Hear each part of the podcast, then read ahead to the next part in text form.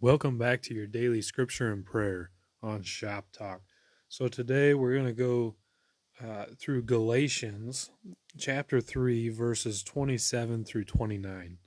And here's what it says For those of you who are baptized into Christ have been clothed with Christ. There is no Jew or Greek, slave or free, male or female, since you are all one in Christ Jesus. And if you belong to Christ, then you are Abraham's seed, heirs according to the promise. So, this is something that we can be extremely grateful for because prior to this, we were on the outside looking in. And God loved the entire world so much that He allowed us in. When Christ died, He died for all of us, not just the Jews.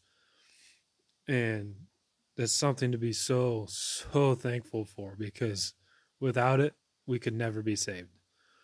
There's nothing that we can do, obviously, to save ourselves. And so, Him coming and dying for everybody is just a massive blessing that He loved us all enough to let us in.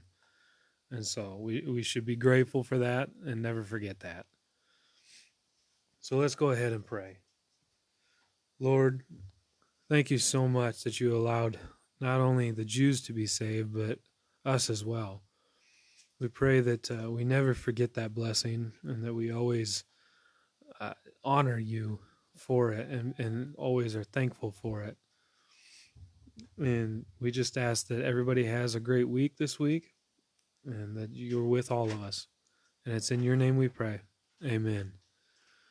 All right, kept this one real nice and short for you, uh, but I hope you have a great Monday and kick off the work week right. Remember, just like last time, uh, always work as though you're working for the Lord.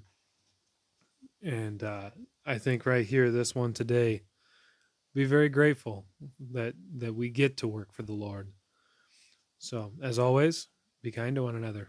Until next time.